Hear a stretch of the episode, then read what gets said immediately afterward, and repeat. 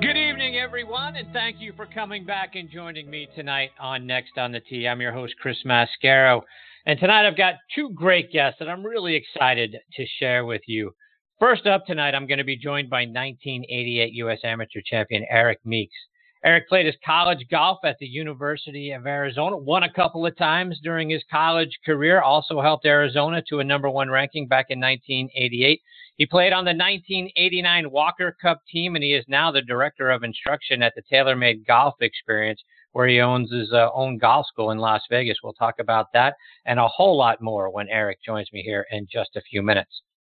Following Eric, I'll return to the host of the show Backspin Golf on ESPN Radio, WLXG AM 1300 up in Lexington, Kentucky, and that's Matthew Laurance. Matthew has become a wonderful friend. You'll remember him from his roles in movies like Eddie and the Cruisers and Streets of Fire, plus on TV in Beverly Hills 90210 and being a part of the cast of the sixth season of Saturday Night Live. Like I say, his show Backspin Golf is, folks, it is just as good as it gets. It airs live Sunday morning starting at 8 a.m. Eastern time. It's a great way to kick off your Sunday mornings. If you haven't checked it out, you really need to. You can find it online at WLXG.com, and then you click on Backspin Golf. Matthew's going to be along with me a little bit later on in this half hour. So we've got a lot of great stories and information coming your way tonight on this edition of Next on the Tee. I'm so glad that you're here to take the journey with me over the next hour. And as you know, we are sponsored by the French Lick Resort. Let's hear a word from our good friend Steve Rondinaro about all the great things they have coming up this fall. Fall golf is gorgeous at French Lick Resort. Perched on one of the highest points in Indiana, the Pete Dye Course hosted the first ever Senior LPGA Championship this summer. Ask the ladies, the views are spectacular. The venerable Donald Ross Course is looking better than ever as it celebrates its centennial. Go to FrenchLick.com and save with our Hall of Fame package. Play legendary golf at French Lick Resort this fall. Yeah, be sure to go to FrenchLick.com to see for yourself, folks, how great a place it is and to book your stay. I also want to remind you about our new friends at Kinetic Sports, makers of Club Hub Sensors, the most comprehensive swing analysis and shot tracking tool that you'll find anywhere in golf. If you're like me and you want to know all the data related to your swing, you know, your swing speed, distance you hit every club in your bag, your swing tempo, angle of attack, so much more, then Club Hub Sensors are what you need. And guess what? You can get all that data for every shot, whether you're on the course or out on the range. Plus, their iPhone and Android apps have thousands of courses preloaded and mapped out for you. So not only will you be able to get GPS distances to your targets out of the hazard, you'll also be able to look and see exactly where and how far you hit each shot that day. Think of what that's going to do for you for your preparation the next time you go play that same golf course. The app will also track the average distance you hit each club, so no more guessing or approximating. Are you ready to improve your game? Are you ready to take what you know about your swing to a new level, either on the range or out on the course? Club Hub is going to get you there. See what they can do for you at clubhubgolf.com and use the promo code NEXT to get 10% off on all their products. Again, that's clubhubgolf.com. We're also excited to welcome the Ben Hogan Golf Equipment Company to Next on the Tee. The Ben Hogan Golf Equipment Company is back with the same great equipment that you know and love without the retail markup that you hate. Now you can buy premium Ben Hogan irons, wedges, utility irons, hybrids, and bags directly from the factory at factory prices that your wallet's going to appreciate, right?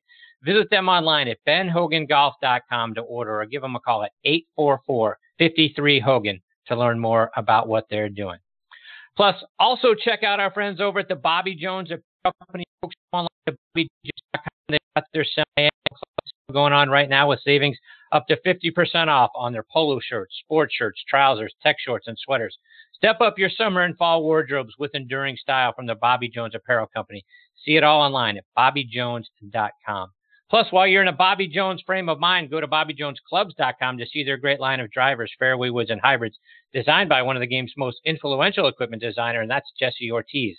Like his father, Lou, and Bobby Jones himself, Jesse has a passion for golf and golf club design. Do you remember his great tri-metal fairway woods from his days back at Olimar? Well, now he's putting his creativity and his innovative designs to work, creating great golf equipment for the Bobby Jones Company. Check them out online by going to BobbyJonesClubs.com. And folks, if you've been with us over the last several months, you've heard me talking about the great things that Russ Holden and the folks over at Caddy for a Cure are doing. I believe so much in the things that Russ and his team are doing. We're proud to be partnering with them. One of the most, unique opportunities in the world of professional golf is now available to you through Caddy for a Cure. Spend a day inside the ropes with one of the world's best players at Caddy. It's a fantastic way to have the time of your life while supporting our wounded veterans, plus a terrible disease, Fanconi anemia. You're going to get to walk side by side with your tour player, experiencing professional golf as an insider.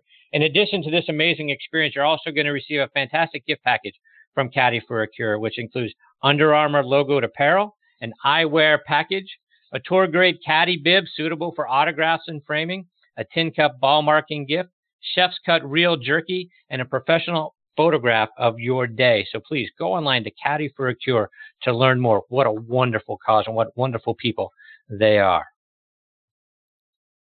All right, now joining me on the French Lick Resort guest line is Eric Meeks. Let me give you some background on Eric. He's from San Bernardino, California, played his college golf at the University of Arizona, where he was a third-team All-American in 1988. While he was there, he won twice during the 1987 season at the Golf World Invitational and the William H. Tucker Invitational. He helped them to a number one ranking in the 88, which was a banner year for Eric because he won the 1988 U.S. Amateur over the 87th round of the 36-hole final and went on to shoot 65 for the round, one of the best final rounds ever. Then in the afternoon, he won 5 of the first 6 holes on his way to a 7-6 victory. He defeated two-time amateur champ Jay Sigel in the Friday round to advance to those finals. He also defeated David Toms of LSU in the semis. And on top of all of that, he got an invitation to the 1989 Masters for his win, and he also played in the Walker Cup matches that year, which were played at Peachtree Golf Club here in Atlanta. He turned pro and played on what was then the Nike Tour, now the Web.com Tour, and had a couple of runner-up finishes early on, first in 2001 at the Siouxland Open and in 2002 at the Price Cutter Charity Championship. He also played on the Asian Tour and finished 8th in their Order of Merit in 1999. He was inducted into the University of Arizona Sports Hall of Fame in 1993, and he now runs the Eric Meek School of Golf and is the Director of Instruction at the TaylorMade Golf Experience out in Las Vegas, and I'm thrilled to have him with me tonight here on Next on the Tee. Good evening, Eric. Thanks for coming on the show. Thanks for having me, Chris. So, Eric, let's go all the way back to the beginning. I'm always curious, when did you first fall in love with the game of golf, and who was the first person to put a club in your hands? Oh, it was my dad. We grew up in Southern California, and he loved golf. He was an amateur golfer, and I have a twin brother, and he took us out to the golf course. Every time he went to hit golf balls, we'd go out there with him, we'd putt and we'd chip, and he got us going in the game, but usually when we went out, our attention span wasn't quite there. So we'd mostly go, chase squirrels or, things like that out of the golf course. And then after we got going with it, later on, he, probably around 7, 8, 9, right in there, he got us going with some tournaments. So, fast forward, I guess, to, your time in college. So how does a kid from San Bernardino end up playing his college golf at Arizona? Yeah, so we had a couple offers. I offered to Fresno State and to Arizona. And so decided to go to, chose Arizona. And it was really a good choice. Coach Rick LaRose there, he we got along well with him. The team he assembled, he brought in Mike Springer from Fresno, California. Mike was an excellent player. Larry Silvera from Northern California. He was one of the top players in Northern California. And then to finish out the team was Robert Gamez from Las Vegas. And so with my brother and I on the team, we ended up being the number one team in the country. But I liked his philosophy. He really expected a lot out of us. He constantly told us, hey, you guys are the best team in the country. He put us in the best events. So it was a very positive experience. And so, especially the last couple of years, the team really played well together. And so some of those guys I'm still good friends with. So I still talk to them. So it's it really matters who you go to college with, who's on your team to make the experience better.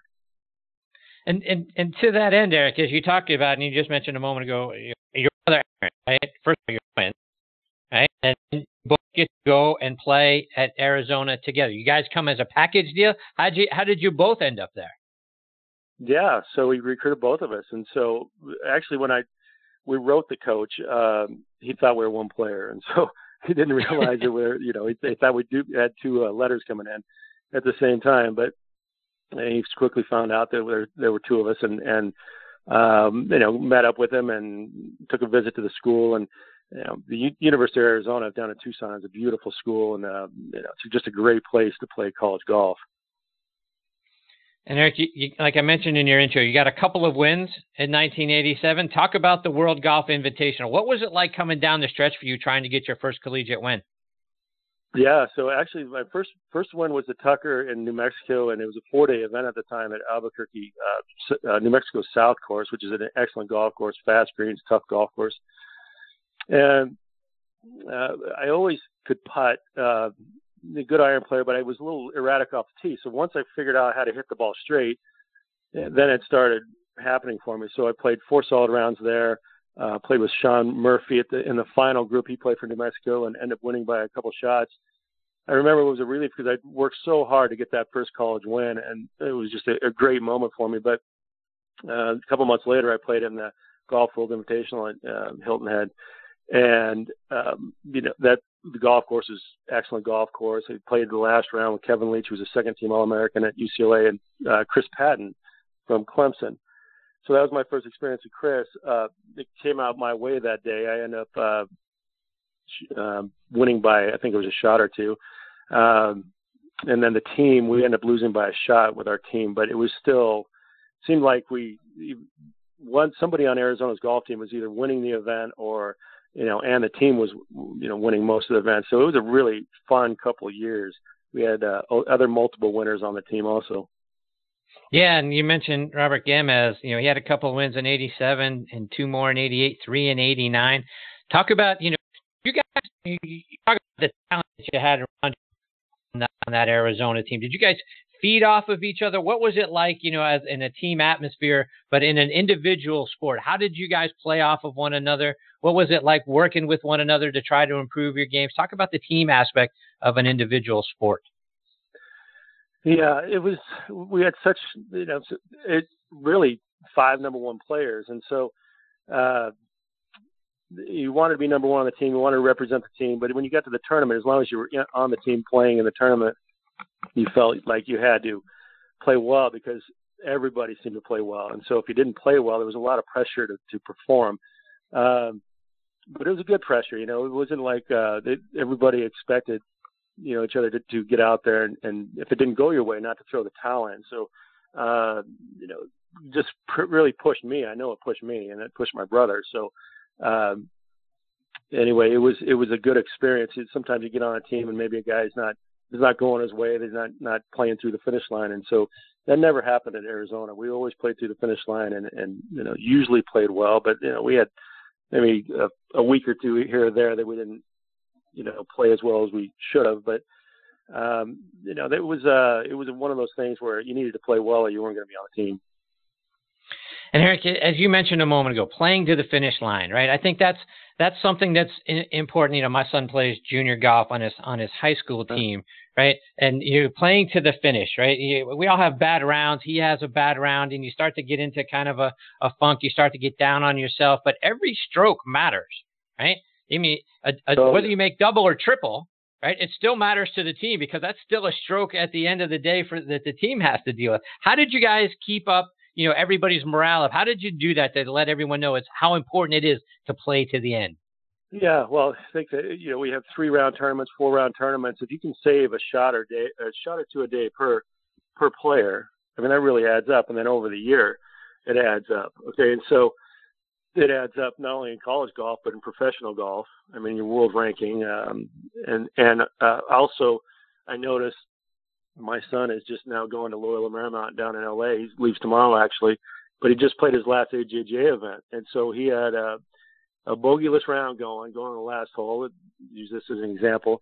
And he had one more shot, one more swing to make. He hit it down the middle. He had a 6-iron in at Wilshire Country Club down in L.A. And he kind of jammed up and lost it out to the right, knocked in the water, made double. Well, then I told his coach at the time, I said, you know, actually by Cameron missing that shot, making double, it's going to turn him into a better golfer later in bigger events, you know. So what you would want to do is obviously you don't want to lose your focus. And it's very easy to lose your focus. Well, in amateur golf, it's one thing, but in professional golf, it's a whole different thing. So if you lose your focus in professional golf coming down the stretch, you know, you end up losing your job, basically. So you really get to be where you're disciplined on, hey, oh, we finished. Okay, let me sign my card type thing, instead of, hey, I have this, you know, crazy round going, and you start tensing up. Well, you didn't do that in the beginning to get to that spot in your round. You know, you were focused and you were playing. You know, you were aggressive. So, you know, for Cameron at this last tournament, he'll learn from that, move on. In my career, I learned from it. There are many times I messed up coming down the stretch. Well, I lost a Long Beach match play early in my career, 36-hole final. And so really by losing there, not playing through the finish line, helped me win the 1980 U.S. Amateur. So, you know, a lot of kids, if they fail, they don't choose to learn from their mistakes. And so really when you fail, that turns you into a better golfer if you, you know, if you're focusing properly and get it right for the next time. So playing through the finish line is one of the, you know, best attributes you can have as a golfer. So. And Eric, you mentioned a few moments ago the names of some of the guys that you played against during your days at Arizona. Who are some of the, you know, the guys that were rivals for you, you know, rivals for the team that you had to face, you know, during your time playing college golf?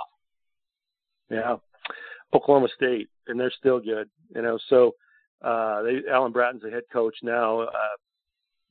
Back when I played, Brian Watts, who's first team All-American, E.J. Pfister, he was an NCAA champion. Who else? Just went down. It seems like every player on Oklahoma State's team is always solid, you know. And so we battled those guys. Bob May, a friend of mine, went to Oklahoma State. He's just a little bit younger, but he was on the team. And so it just seemed like they were either the number one or two. And so every time we teed it up, anytime against Oklahoma State, we were super focused to play well. You know, they wouldn't allow you to play a bad round, you know, otherwise they would beat you. So they were all right. We had a tough time. Obviously, we beat them. They beat us, but that was our main rival right there. UCLA ended up winning the Pac. We won the Pac-10, excuse me, junior year, and then our senior year, Washington, Odie Vincent led the team. They played great. They beat us at the Pac-10, which is, you know, tough to take. And then we went on to the NCAA at North Ranch down in LA. I think USC hosted it. UCLA, who didn't do well in the Pac-10, they finished 8th in the Pac-10 and ended up winning the national championship that year. So a couple players over there that I grew up playing golf with, Bob Lashley, who won Junior World. Kevin Leach was, you know, a good player, second team All-American. Brant Jobe, who's on the senior tour now. You know, just a really good, solid team. But, you know, we were ranked ahead of them, but we always, you know, we were one of our rivals for sure. So, Eric, take us through that 1988 U.S. Amateur and the gauntlet that you had to go through, the talent you had to go through to get to the finals, and then obviously the grueling 36-hole final. Talk about the matches you played, the guys you had to beat, and what it was like, you know, getting through to that final. Yeah, so I finished college in May at University of Arizona, and I wanted one more shot at the U.S. Amateur. So I stayed amateur all summer to have, you know, the one shot at that tournament, one more shot at that tournament. And so the qualifying was in my home course, Friendly Hills, down in Southern California.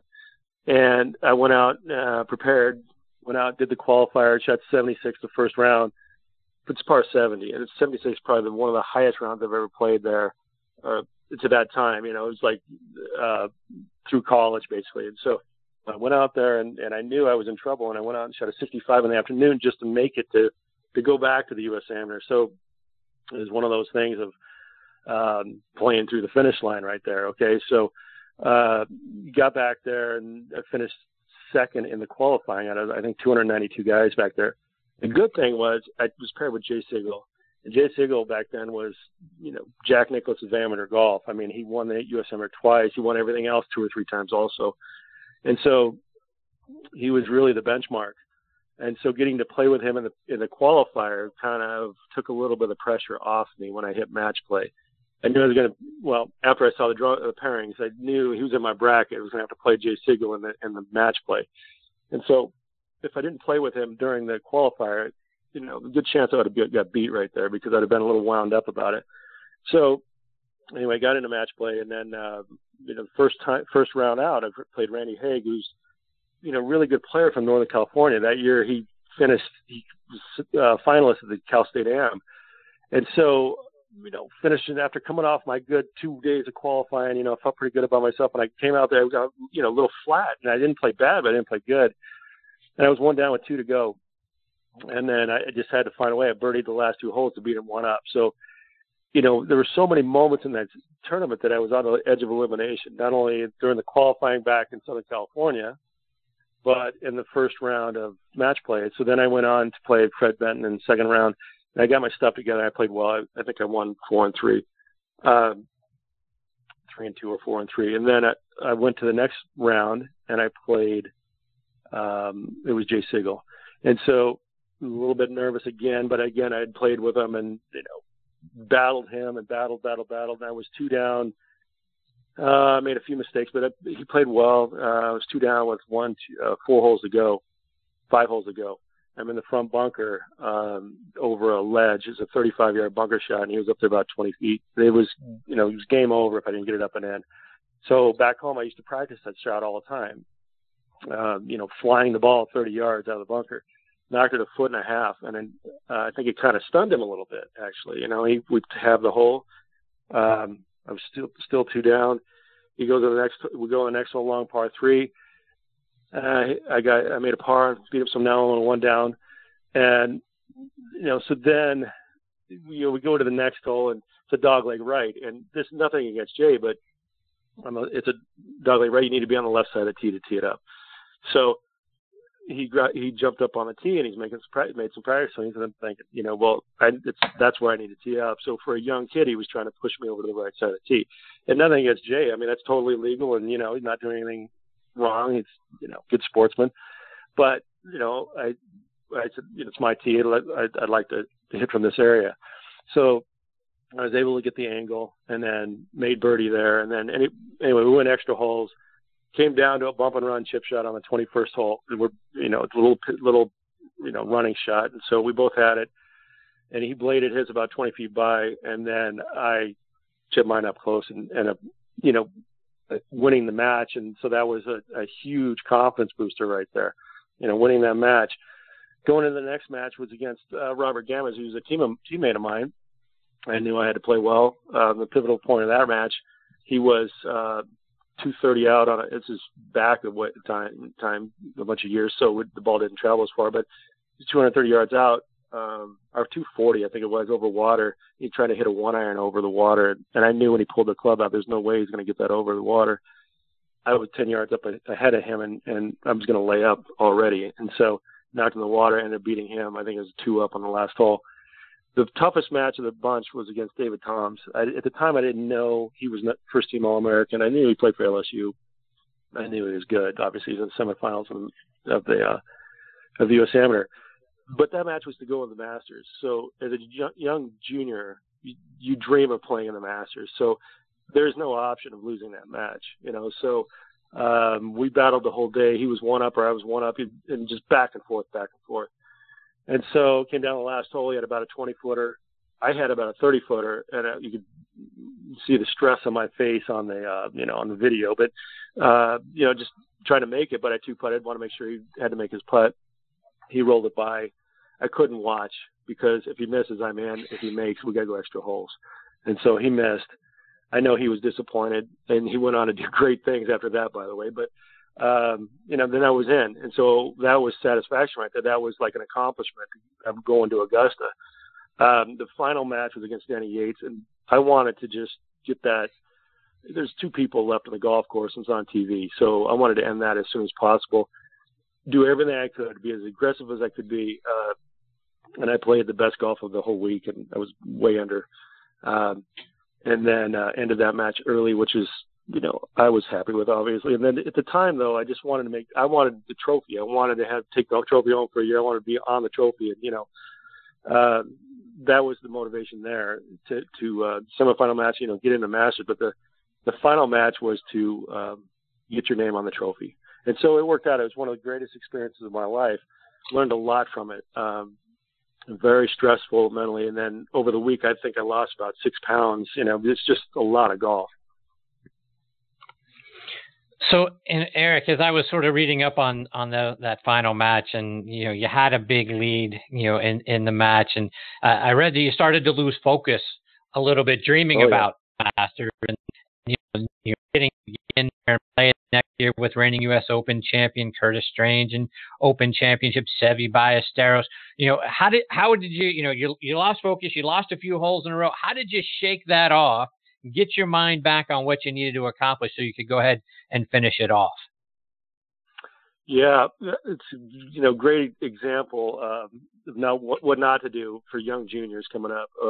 18th hole, I had a 20-footer up the hill. You can't knock up the greens. There's a lot of slope, a lot of speed.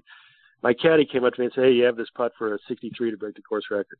And so I lost my focus. I knocked it past 5 feet and missed it coming back. So there's one mistake. Okay. So, you know, knocking maybe foot and a half past, not 5 feet past.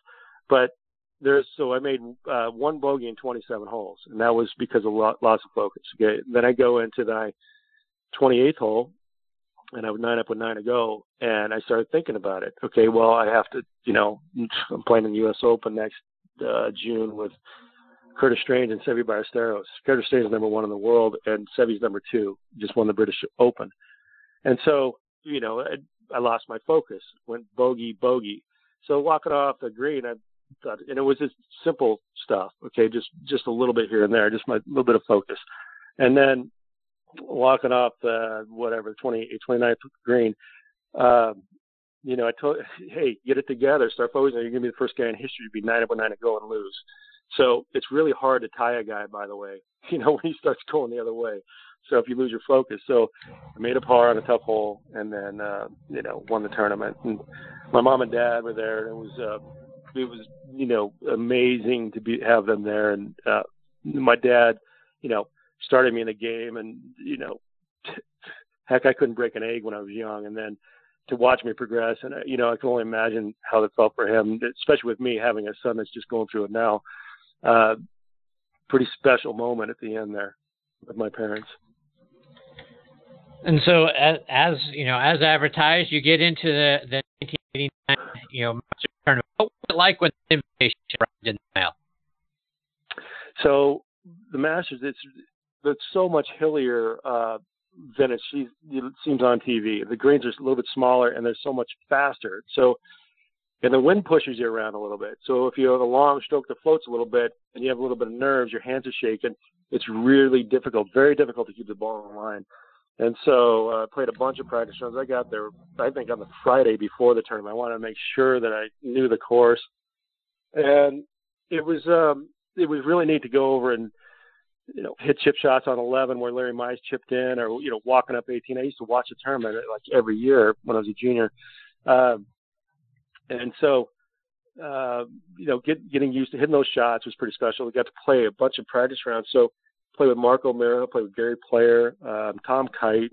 Tom Kite was great. He just, you know, he helped me out there. And so one of the regrets I have from that tournament, he offered, hey, let's go have lunch after we played. And I had, you know, a whole entourage of people with me, family and friends. But so I couldn't do it. But thinking back, heck, I had an invitation to go have lunch with Tom Kite, you know, a veteran, a tour veteran who, incredible player, incredible career, you know, to pick his brain some more. But he was great out there. I mean, told me, hey, watch for this, blah, blah, you know, that type of thing. And so I'm not sure if that happens anymore, but it's sure he took me under his wing and really helped me out. Wow, what a great thing. Yeah. Eric, before we let you go, let our listeners know what you're doing now with the TaylorMade Golf Experience and the golf school that you're running out in Vegas. Yeah, so I played from 89 to 2009, and so when I came off the nationwide tour, I started the golf school down in Las Vegas at the TaylorMade Golf Experience, it's been great. I teach all ages.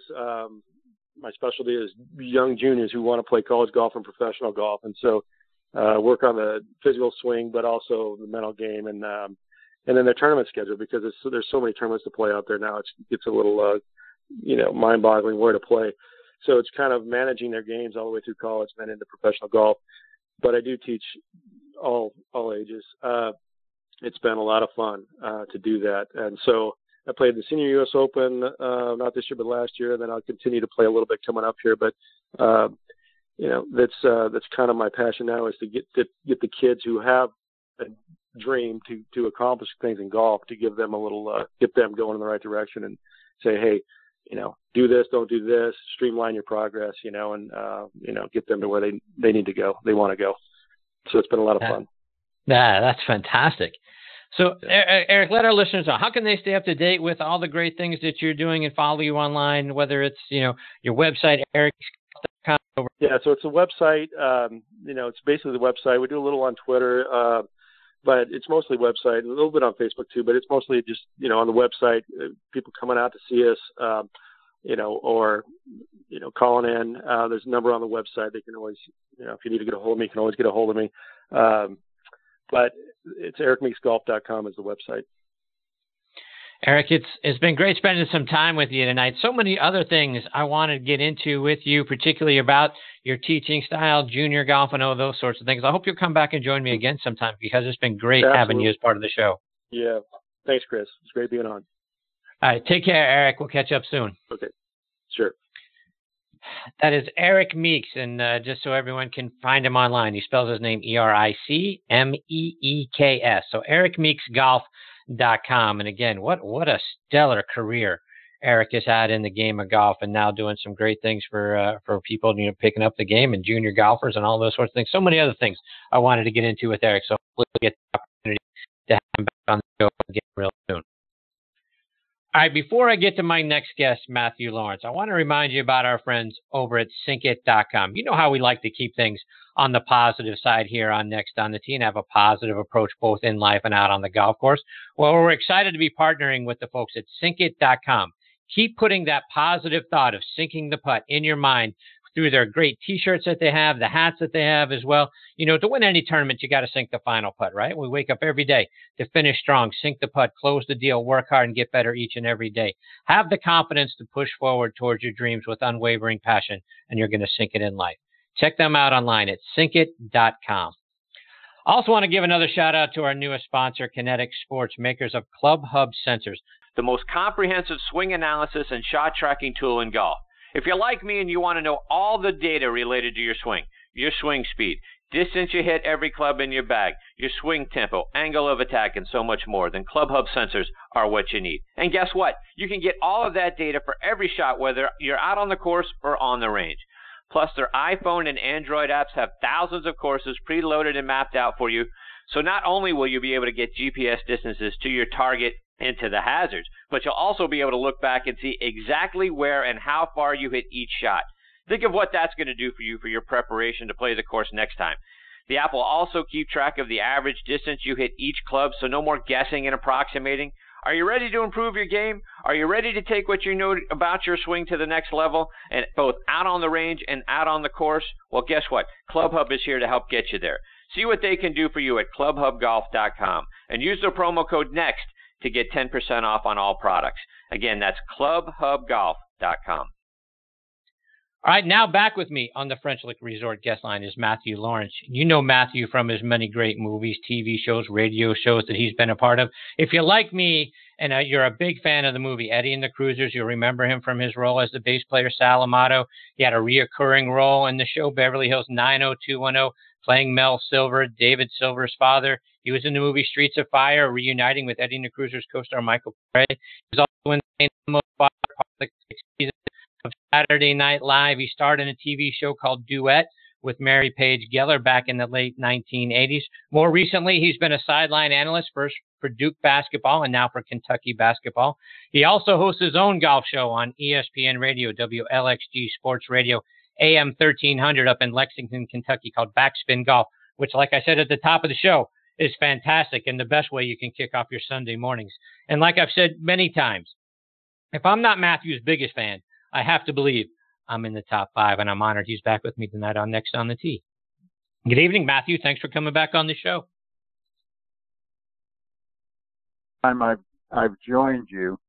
I don't know what I did to deserve this, but I'm most appreciative of you being. You might be. I would say you might be number one. Even my brother Mitch doesn't like me as much as you do. I appreciate you saying that. Oh, boy. It's great to be on with you again, Chris. Always. Thank you, Matthew.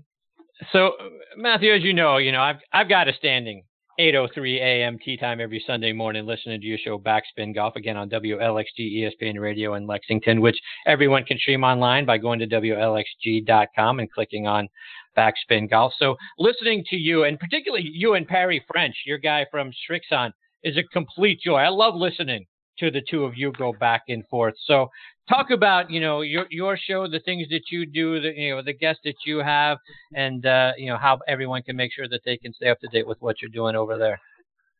Well, first of all, let me tell you, I'm one of your biggest fans, too, and I really appreciate you listening every Sunday morning. This show, I started doing it. I've been in Lexington for 8 years, and I started doing the golf show about 4 years ago because I'm on every day on our drive time show, Matthew and Mikey here in Lexington on ESPN.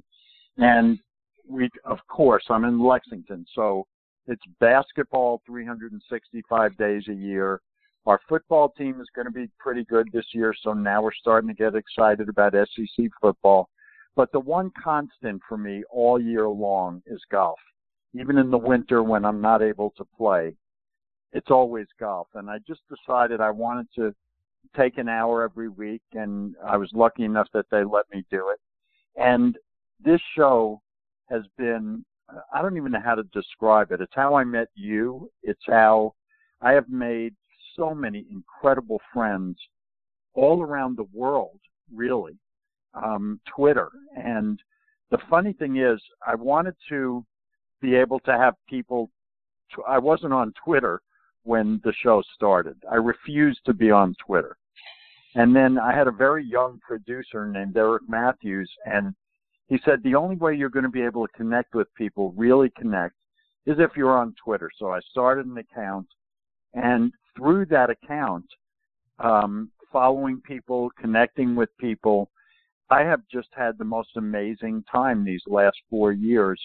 Like I say, it's how somehow I found you and got you into my life and all these amazing people. And it's a show about stories. It's not much like your show is.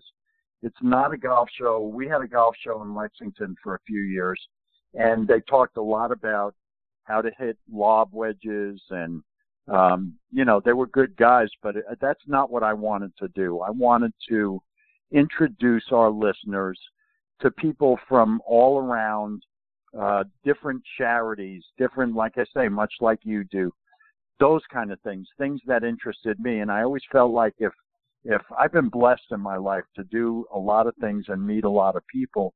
And I always felt like if I found somebody to be really interesting, then my listeners would too. And that's how it's turned out to be. I mean, I think about some of these people I've had on, I'm not sure on your show, this is a good example. Do you know about called No Laying Up? You told me about it a couple of weeks ago. It's fantastic. I did tell you about it, yeah. Well, this is a guy that when I finally got in touch with him, it turns out he was in the Netherlands. And he also is in Dallas, and he's fantastic. And for your listeners, again, it's at No Laying Up. And I got in touch with him, and he said he would come on the show, and I asked him where he was, and he said the Netherlands. And somehow we used Skype or Facebook Live or something. We had this great interview, and I've had people like our friend Lisa Longpaul from Calgary, right. People all over the country, and it is an absolute joy for me to connect with these people that I would never have met other than through Twitter. And the funny thing is, and I know you feel this way because it's how I feel about you, we've never physically met, but right. I feel like my friendship with you is very real and is one that I treasure. And that's what's happened with a lot of the people that I've had on Backspin Golf. So it's been more Perry French and I, as you said, Perry is the Stricts on Golf, Cleveland Golf rep for a big area here.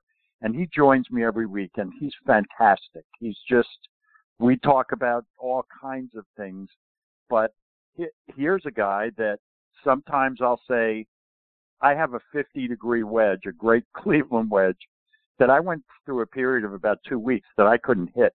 I had the yips from 90 yards with my 50-degree wedge. So Perry and I will sit there, and we'll talk about some drills I can do. He's a teaching pro. He's a great teaching pro. And so sometimes we'll do that, but most of the time we'll talk about all kinds of, and we never know what we're going to talk about when we sit down, ever. We just really? Go, and yes, we never have scripted segments, and he's on for 15 minutes with me every show, and sometimes he'll bring in some stats, like tour stats we did last week, which were astounding, by the way, of how many putts players in the world make from 20 feet, 10 feet, 8 feet, 5 feet. He'll bring in a stat sheet sometimes like that. Otherwise, we don't ever know what we're going to talk about, and it just kind of comes out. So I'm very blessed to be able to do this show and to have met the people that I've met just doing it. So take that a step further, Matthew. Are there players or people on your guest sort of your guest bucket list that you're dying to get an opportunity to talk to? You know, it's funny. I don't often think of that, but a lot of people think that the way you get things, that the universe will somehow bring you things if you focus on certain things, good and bad, I should mention. I think if I had a bucket list, of course it would start with one of the young guys, Jordan Spieth or Justin Thomas. Either one of them I would love to talk to because I'm absolutely fascinated by what's going on. I think we're in another golden age of golf here with all these young guys, some of whom we haven't even heard of yet, that in the next 2 years will come out of nowhere and be like a Justin Thomas. So I would think they would be pretty much right now at the top of my bucket list. The one guy that I always wanted to talk to and never got a chance to on the show. Now, I sat at a table with Arnold Palmer for a half hour. I've been incredibly blessed in terms of the number of golfers that I've been able to meet and talk to because I played in all these celebrity charity events, and that opened me up to a whole world of, because golf, as you know, is the great equalizer, not only golfers, but athletes that we all want to play golf. We all want to be good at golf. We all want to beat each other at golf. I don't know if I ever told you this, but you do a great show about the NFL. And if I have, I apologize, but I'll talk maybe to your listeners who haven't heard it. The very first celebrity golf tournament I played in was in 1988, I think. And it was Payne Stewart had a celebrity tournament at Grand Cypress in Florida. And I was very nervous, and I went down, and I went to play a practice round on the Friday morning of the weekend. And the guy at the club said, I'll take your bag, your cart's over there, and there's somebody already on the cart that I was going to play with. And I walked over, and I looked at the golf bag, and I turned the tag over, and it was Bart Starr. Wow. And I was so freaked out, and he wasn't even around. I was so freaked out that I really didn't know what to do. And I got in the cart. He came over, of course, he introduced himself to me like I didn't know who he was. He said, "Hi, I'm Bart Starr." I was like, "Oh, really? Okay." And when we got in the cart and drove to the first tee, he was the most wonderful guy, and he started immediately asking questions about acting. And it turns out that I think it was a son, may have been a daughter, but I think it was a son that was very interested in becoming an actor at the time. So he was genuinely interested in my career and what I had done and how I got to that point and all. And I just had the most, but every time I would turn around in the car the whole day and look at him, I would turn back and look the other way and think to myself, that's Bart Starr I'm talking to. That's Bart Starr. And so my bucket list would include athletes right now, I think. I'd actually love to talk to Tony Romo about golf. I've become a big Tony Romo fan, and I'm a giant fan in the world.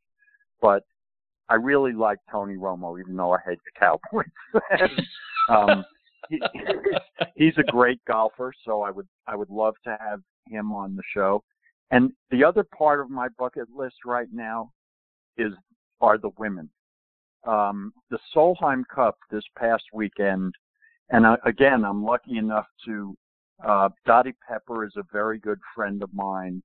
I would love to talk to some. Lexi Thompson would be absolutely on my bucket list. There are so many great stories on the LPGA. And if your listeners watched at all the Solheim Cup this past weekend, I don't know if you've ever been to an LPGA event but it is so much fun going to an LPGA event and watching these women play.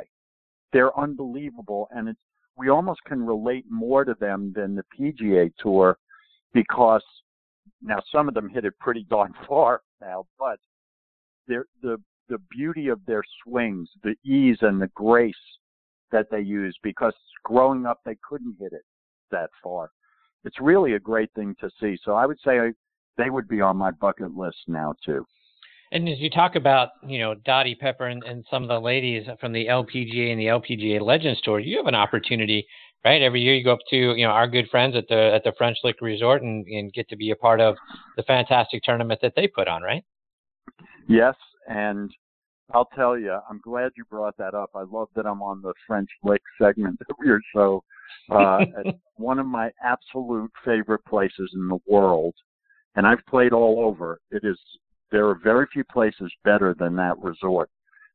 Two unbelievable hotels, great Pete Dye and Donald Ross golf courses, a 51,000 square foot casino, and that the senior LPGA, the Legends, who have been there for a couple of years.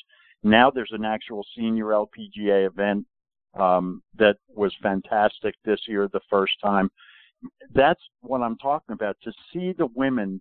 And there's something about how grateful they are, that there are a lot of guys that are grateful about their careers. But for some reason, the women that have played on the LPGA Tour, to see them interact with galleries is really something to behold. I mean, and people like Laura Davies and Julie Inkster, the captain of the Solheim Cup, who I've spent time talking to, they're just amazing. And if anybody ever gets a chance to get to an event at French Lick, it's a great few days between the hotels and the golf and those great players. It's just fantastic. Matthew, I want to get your thoughts on the PGA Championship. And I was listening to your show that you were doing the weekend of, and you and Perry French kind of talking back and forth. And you picked a guy who was in my foursome to win every major, and that's Louis Oosthuizen. He very nearly pulled it off. He's got the Grand Slam now for second place finishes in majors on top of his Open Championship back in 2010. But talk about, why did you pick him, and what were your thoughts from the PGA? Well, I knew, first of all, as great as Kevin Kistner played and as great as Chris Stout played, which made Perry French very happy because those are both tricks on guys. He was really happy.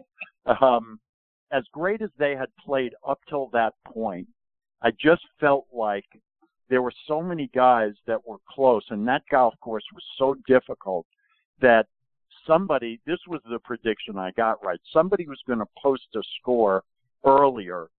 And those last three holes, I mean, have you ever seen three more difficult holes to finish? Right. Especially a major championship.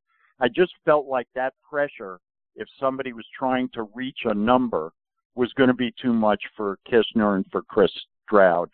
I think both of those guys at some point might win a major. And I just, Louis is just, he's one of my favorites. I was hoping he wouldn't finish second to get that grand slam. But, I don't know about you, Chris, but if somebody said to me, you could have anybody swing in golf, who would it be? I would pick Louis' swing. And I just thought it would hold up the best during the final round. And he had won a major, and I just, really liked him. Now, having said that, I mentioned before about the golden age of golf that we're in right now. And, I mean, what Justin Thomas did all these young guys, to think about those last – how about this, Chris? And I said this on my show. In that situation, going to the 17th hole, that 220-yard par 3, I think there had been some ridiculous number, like 9 birdies total on that, some ridiculous number. For him to take a 5-iron, I mean, he's 4'1" and he weighs 80 pounds.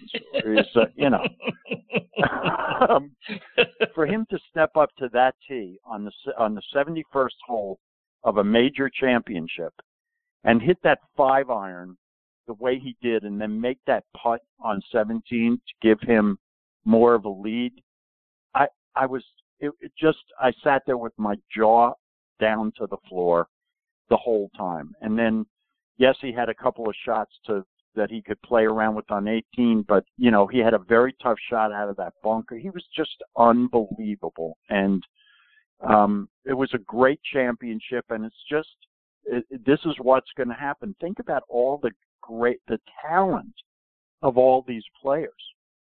Every major now. We had it for a while. I love all the old guys. I love Jack and Arnie and Gary Player and all the old guys, but I don't think we've ever in golf seen as many guys capable on any week of a major championship of winning. I mean, look at Matsuyama. I mean, look at these guys that are on this tour now, and they're all really young. Rory is like the old man on the tour now, which, it's like, oh yeah, him. It's almost. So I just think the PGA was fantastic, and that's my least favorite of the four majors. I think a lot of people would say that, but this one was really, really something. So, as you mentioned, Justin Thomas and his stature, does it drive you crazy like it does me to see again? In real life, he's at least listed on the PGAtour.com at 5'10", 145. But he hits the ball 9 miles. I can't figure out how guys that size can hit the ball that far. It makes me nuts. Well, it's really funny because talk about this, and my stock answer is I hold my right hand about a foot behind my right hip, straight down, and my left hand a foot behind my left hip, and that area is known as the hitting zone. And it's all physics. This is what I say. It's all physics. It's all that snap at the ball that I have never, in 32 years of playing golf, I have never felt. Not one time. Not once. That's apparently how all these, because he's not the only one. I mean, Jordan Spieth is tiny. It's not like these are big guys. Brooks Koepka is like a giant compared to these other guys. And they're hitting 300-yard 3-woods. I mean, to be honest, I don't know how they do it. And yes, in answer to your question, it does drive me insane. Absolutely. It does. But I'm 40 years older than these guys too, Chris. So, yeah. Indeed. Wow. I'm with you. So, yeah. One other thought I want to get from you on the PGA. What did you think of the disaster that Jason Day made at the 18th hole on Sunday? That was sort of a head scratcher to me. I couldn't figure out what are you thinking? Yeah. Well, I said this too. Here's the thing. These guys routinely, like when you and I hit it in the behind the into the trees, like my first thought is I'm lucky if I'm making a bogey here. Like I got to punch out. I got to then if I can get to the green, you know, and you start thinking, well, these guys routinely save par from situations like that. When he got behind that tree and he looked, he showed what he was going to try to do, and he defended it afterwards too. There wasn't any place for him to go with that shot, even if he hit a perfect shot. It wasn't like there was one tree in front of him and he tried to bend it around the tree. There were trees all the way down the right and tents over on the right, and I had no idea what he was looking at. That's what I couldn't understand. Right. And after that, it was just, I loved, by the way, that when that whole fiasco was over, because he wasn't going to win. And for these guys, they don't care about finishing second. I mean, they got more money than they can ever spend, most of them in that position. They're not trying to, well, now I got to finish third, because he obviously realized he wasn't winning anything. When he walked off that green after making a big number, he was smiling. He was laughing. I mean, I have no idea what he was doing there. None. To this day, I don't know what he was doing. And neither do I. And in that situation, I felt the same sort of, I had the same thought that I've had many times watching Phil Mickelson play. You know, I was really trying to get into the head of the caddy, because for many tournaments, I kept rooting for Bones when Phil would ask for the driver to break the driver over his knee and hand him an iron. Right? So I was thinking, I was thinking, you know, the caddy in that point, you know, hand him a wedge or hand him a 5-iron so he can punch it out and just take the bag and start walking. Like, don't let them do that. But it's interesting, because that is what happened with Rory and JP, his caddy. That's why they parted ways, because Rory felt like the decisions he was making, he was getting too upset with JP, and he wanted to take all the responsibility on himself. He had too much respect for this guy that not only had been his caddy but his friend for so long, that he couldn't do it anymore. And I kind of think that, you know, these caddies, and by the way, you say it, Bones has been fantastic on the coverage now that he's doing TV. Yeah. And I always wondered why more golf telecasts didn't use former caddies. Those are the guys that not only know the players best, but know what their thinking is when they're out on the course. And you're absolutely right. I mean, I don't know what his caddy said to Jason Day, but what do you say? Well, are you out of your mind? How about when Jordan Spieth? How about when Jordan turned to his guy and said, "You just go over there and sit down and watch me." I mean, he actually said that to him right before he hit some unbelievable shot. You know, these guys they're just, it's a different game, Chris. It's a whole different game here with these guys. So let's talk competition, but not at the pro level. Talk, you and Mitch, your brother Mitch. Who's better? Oh, me. I mean, it's right? Not even close. No, I'm just kidding. I like to say it just to hear the sound of it. The funny thing is, and my Mitchie, as I like to call him, now plays Hickories and has for probably 6 years now, maybe longer. And so it's kind of not a fair fight in terms of because he doesn't really keep score. I mean, he keeps score, but not really. And that's a whole other discussion we could have. But it's very funny. We're identical twins. He started playing way before I did. And there was a time, I think, obviously, but I was pretty good for a few years there, and so was he. And as we've gotten older and it's been harder for us to play and families and all the things we go through, it had been a while since he and I had played a round of golf together.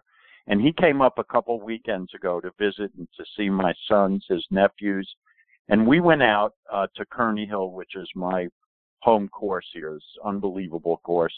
And it's a links course, and it's perfect for him with his hickories and all his crap. You know, the old stuff, you know, all that. Did I say that? I didn't mean it. I don't mean crap. Anyway, we have very different swings. We always have had, even though we're identical twins, problems in the swing are exactly the same. And I saw it again when we played a couple weeks ago, and it's quite fascinating. If you get past the part where when we hit a bad shot, it's really bad. If you can get past that, we were talking about it, and it's actually pretty funny. We both do the same things when something goes wrong with our swing, and it's fascinating to me. But our competition on the golf course, we never really had a competition that way on the golf course. You know, we would just play and you try to do the best you can, but this is all crap. I'm a lot better than him. I don't even know what I'm talking about. That was all. Have you ever played hickories with him? He sucks, and I'm really good. Actually, I went down to visit him a few months ago, and we went out to, I want to say Glendornick in Myrtle Beach. And I played, we didn't take my clubs, I just played out of his bag with the hickories. And it was fantastic. And as a matter of fact, I told him that over the winter, I'm going to assemble a set of hickories. And next season, in the spring, when we start playing again, I just got 3 clubs from him. And I'm awaiting the 2 woods that he's sending me. And I'm going to start now. Yeah, I'm going to use I have a spade mashie and 2 other things, and I'm going to use them this Sunday when I go out to play and just kind of fool around with them and get a feel for them. But you know what the great thing is, Chris, for all of us that play that aren't as good as we used to be, and we still get frustrated because, you know, you can't hit a shot that you used to be able to hit. When you play hickories, that goes away. It really does. You don't care about the score anymore. You're just out there taking shot by shot and enjoying being out on a golf course and being with people you're playing with. All the competitive stuff goes out of it, I've found, and it's what Mitchell has found, when you use hickories and you're just playing with hickories. And you still hit shots, and when you hit, you know, the sweet spot on a hickory club, and the ones Mitchell plays with are 100 years old. Wow. The sweet spot on one of these clubs is the size of a pinhead. It's not like clubs now. And so when you hit a good shot with a hickory, the feeling is just unbelievable, and it carries you through. You might hit not a great shot the next time, but your enjoyment level goes way up, is what I'm saying, and I can't wait to play with a full set of them. It's really cool. Just a couple more, Matthew. By the way, Mitchell told me, and this is amazing, you should get him back on and let him talk to you about this. He is going to play in the World Amateur Championships, which are in Myrtle Beach at the 28th of August for 5 days, I think. 3,000 golfers from all over the world will descend on Myrtle Beach. I think it's 3,000. He MCs the big dinners and stuff every year, so he's never played in it. Well, this year he's the 2 guys, Charlie Reimer and Damon Hack from the Golf Channel, are going to do the MCing. So he didn't have that to worry about. He decided he was going to play this year, and he will be the first guy playing hickories in the history of the World Amateur Championship, which is 35 years old, I think. He's going to be the first guy to play hickories. It's very cool. Very cool. When is that event? I want to say the 28th of August until the 3rd of September or something. The dates might be wrong, but I think it's next week. It's pretty soon. Okay. All right. Yep. So try to catch up with my brother Mitchie. Yeah. Yeah. Yeah. So a couple more, Matthew, before we let you go. And one, you got to clarify for me. I saw a picture of you and Mitch from a couple of years ago, and you're wearing a Stanley Cup Champions T-shirt. I can't quite make out the logo, but if I had to guess, I would say it's a Chicago Blackhawks T-shirt. But I thought, what in the world would Matthew be doing wearing a Chicago Blackhawks okay. T-shirt? Is that what it is? Yeah, it is, and I'll explain to you about that shirt, okay? Above all, Chris, the only thing important to me is how cool I am. That's the only thing that means anything. Now, I've been a New York Ranger fan my whole life, and right. I'm a diehard Ranger fan. But when Blackhawks won that title in 2015, I think, I actually got that T-shirt when I went to do Kentucky played, I can't remember who we played, but we played in the United Center in Chicago that year. And I went up and I did a show, my pre and post game shows from this bar in Chicago. And they were selling these, it's from that bar, and they were selling these T-shirts. And I have a lot of friends in Chicago, and I thought, I'm going to get this T-shirt, and I'll wear it just to fool around with my friends and stuff. So I don't know what picture you saw, but it's very cool. And as I said, that's the only thing that matters to me is that I'm cool.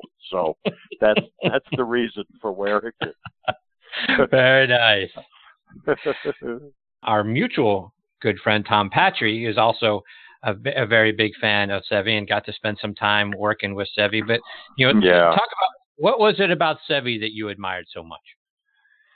It's a great question, Chris. And I think and this was before I really knew anything about him. I had seen him play, and back in the 80s, which is when I started playing golf, Seve was at his most swashbuckling, fixated on how handsome he was, how cool he was, and the magic that he performed on a golf course, all wrapped in one package. And ever since the first or second time I saw him play, I just fell in love with the guy. I thought his fist pumps when he won things, and later on when he was, with the Ryder Cup. And there's something about him that he was like an old-time movie star to me that was a magician could do anything with a golf club. And as a matter of fact, when the first email address I got, which used to be with AOL, I think, when I got my first computer and you have mail or whatever it was, it's still the same one that I have now, and it contains Seve's name. Because I've loved other golfers, but never to the level that I idolized Seve. I always did, and I still do. And you put me in touch with Tom, as you said, and what a guy. And I thought that, but then I saw a picture of him actually working with Seve, and that was it for me. I mean, Tom is like, he's it for me now, because he actually worked with Seve. I'm like, I don't even know who to compare that to as an actor, who that would be like. I guess, some actor that worked with, I don't know, Alfred Hitchcock or so, I don't know, somebody. But Tom is the man to me. Yes, he is. He's a fantastic guy. So, Matthew, before we let you go, talk about, who you've got coming up on your shows, and remind our listeners how they can stay in touch and follow you both online and over social media. Well, you can follow me on Twitter at ML on WLXG. And that you can also listen to the show, as Chris said, WLXG.com. And you just hit Backspin Golf every Sunday morning at 8:03. And I'm not really sure it's Tuesday already, but I'm not really sure who's going to be joining me this week. I'm trying to work out being able to talk with Dottie Pepper, because although we talk, it's been a long time since I had her on the show. And now that she's with CBS, they have a policy that you have to clear through them any of their talent to be on another network. So it was easy. When she was with ESPN, I would have her on, you know, a lot. And now I have to go through these channels and everything. So I'm trying to figure out a way. I'm waiting to hear if I can have her, because there's so much. She's doing a great job on the PGA Tour. So I might have her on this weekend. I'm not really sure, but I always have somebody interesting, as you know. Some wacky whack job will join me every Sunday on Backspin Golf. That's a heck of a promo right there. I think you should play that. Yeah, get them to play that. I might actually, if you could cut that up and send it to me, I'll use it for my show. Yeah. Matthew. Boy. You have absolutely become not only one of my favorite guests, but just one of my favorite people in general. I always have so much fun when you and I get the opportunity to spend some time together and talk. And there's 1,000 other stories I'd love to ask you about. Hopefully, you know, you'll come back and join me, whether it's on this show or maybe on the football side, get your thoughts on Kentucky football, as you mentioned at the top. So we, you know, just love spending time with you, my friend. I told you, Chris, anytime. You're one of my favorite people ever. And anytime I can join you, I love to do it. I appreciate that very much. Take care, my friend. We'll catch up again real soon. Too. Thank you so much. Okay, pal. See ya. All right, folks, before we close up shop, you know we always like to close out the show with a reminder from our friend and PGA Tour pro Jim Estes about all the great things that they are doing over at the Salute Military Golf Association. The Salute Military Golf Association was created to provide rehabilitative golf experiences to the brave men and women who have been wounded while serving our country. Hi, I'm Jim Estes, PGA Golf Pro and co-founder of the Salute Military Golf Association. With my adaptive golf program, we've successfully helped thousands of soldiers in their recovery, both mentally and physically. The SMGA has been providing family-inclusive golf experiences across the country since 2007. To date, the SMGA has equipped more than 1,000 warriors with properly fitted golf clubs and has extended its clinic series to more than 8 chapter and affiliate locations across the U.S. If you are a wounded veteran interested in participating, or if you'd like to learn more about the Salute Military Golf Association and find a chapter closest to you, visit our website at smga.org. We've seen firsthand how impactful golf can be in aiding one's recovery. The Salute Military Golf Association, empowering wounded veterans one fairway at a time. Visit smga.org. That's smga.org. If you're looking for a great place for your annual golf outing, a weekend golf getaway, or just a round of golf with your buddies, then Salt Creek Golf Retreat is just what you're looking for. Centrally located in Nashville, Indiana, just south of Indianapolis and west of Cincinnati. This challenging but fair 18-hole golf course appeals to all skill levels, and its scenic views of rolling hills and tree-lined fairways are sure to make golfing memories for years to come. Owned and operated by former Purdue and New York Giant fullback Randy Munir, Salt Creek Golf Retreat offers stay-and-play packages that include golf and a fully furnished 1- or 2-bedroom condo. After your rounds, be sure to stop by the 19th Hole Sports Bar and Restaurant for great food, fun, and drinks. Randy and his staff will treat you like family. For more information, log on to saltcreekgolf.com. That's saltcreekgolf.com. Or give them a call at 812-558-5944. Salt Creek Golf Retreat. Start making your golfing memories today.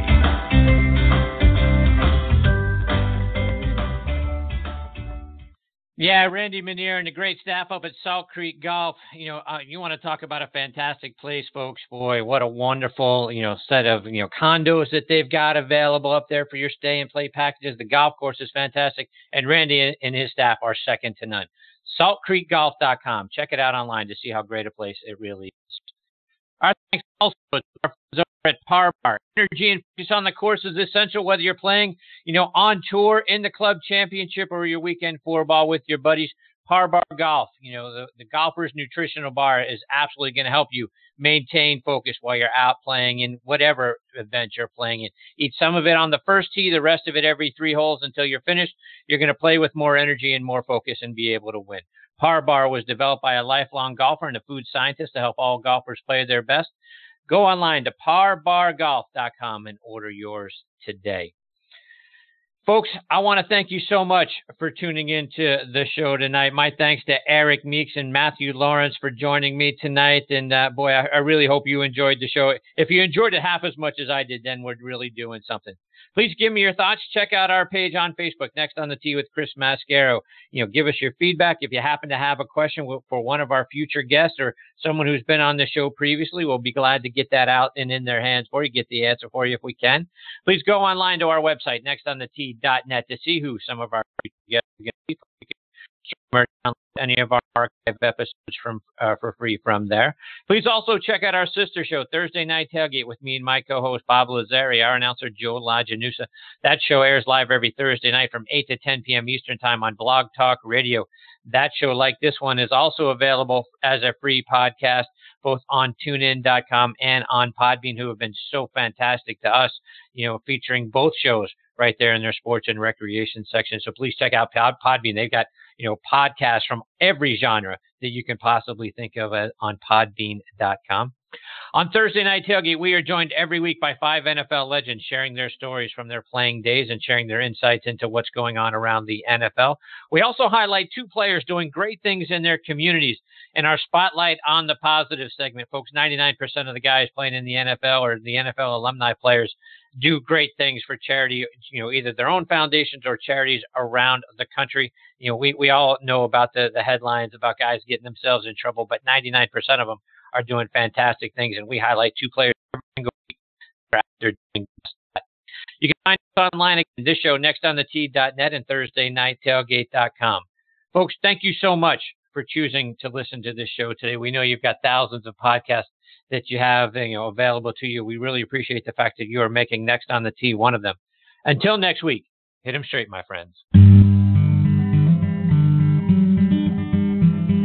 You've been listening to Next on the Tee with Chris Mascaro, where PGA and LPGA legends, pros and top instructors, and media members go to tell their stories. Join us the same time every Saturday to hear more stories.